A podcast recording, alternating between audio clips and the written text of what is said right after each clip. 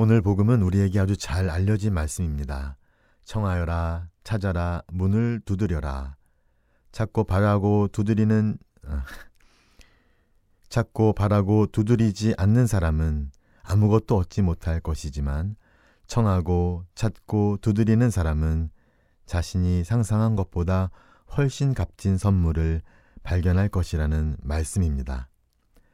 그러나 오늘 말씀을 우리가 드리는 모든 요구사항을 하느님께서 그대로 들어주실 거라고 오해해서는 안 될 것입니다.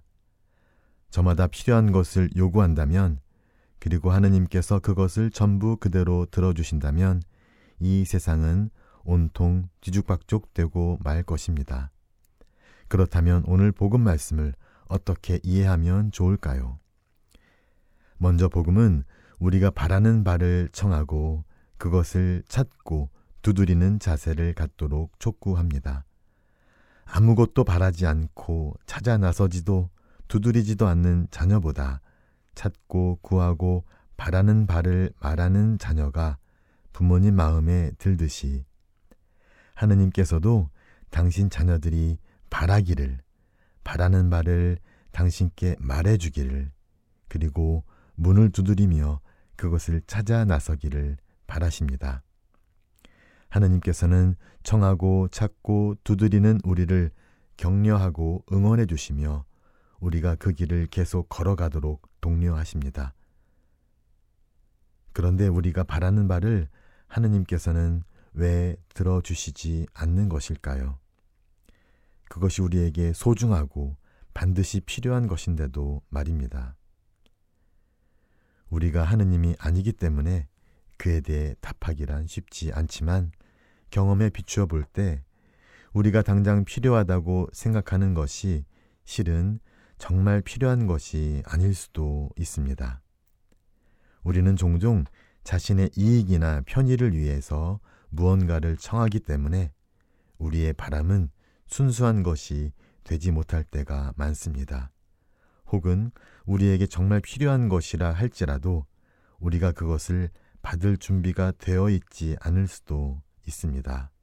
혹은 우리에게 더욱 큰 선물을 주시기 위해서 하느님께서 그 때를 기다리시는지도 모릅니다.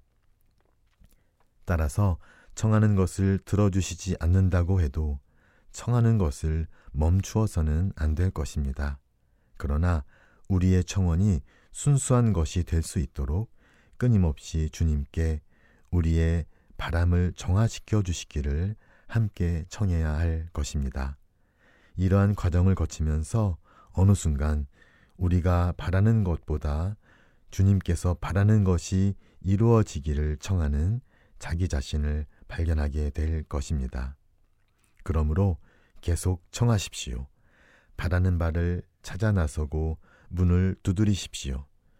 바로 들어주시지 않는다고 해도 실망하지 말고 계속 청하십시오. 언젠가는 들어주실 것입니다. 우리가 바라는 것보다 훨씬 좋은 것으로 응답해 주실 것입니다.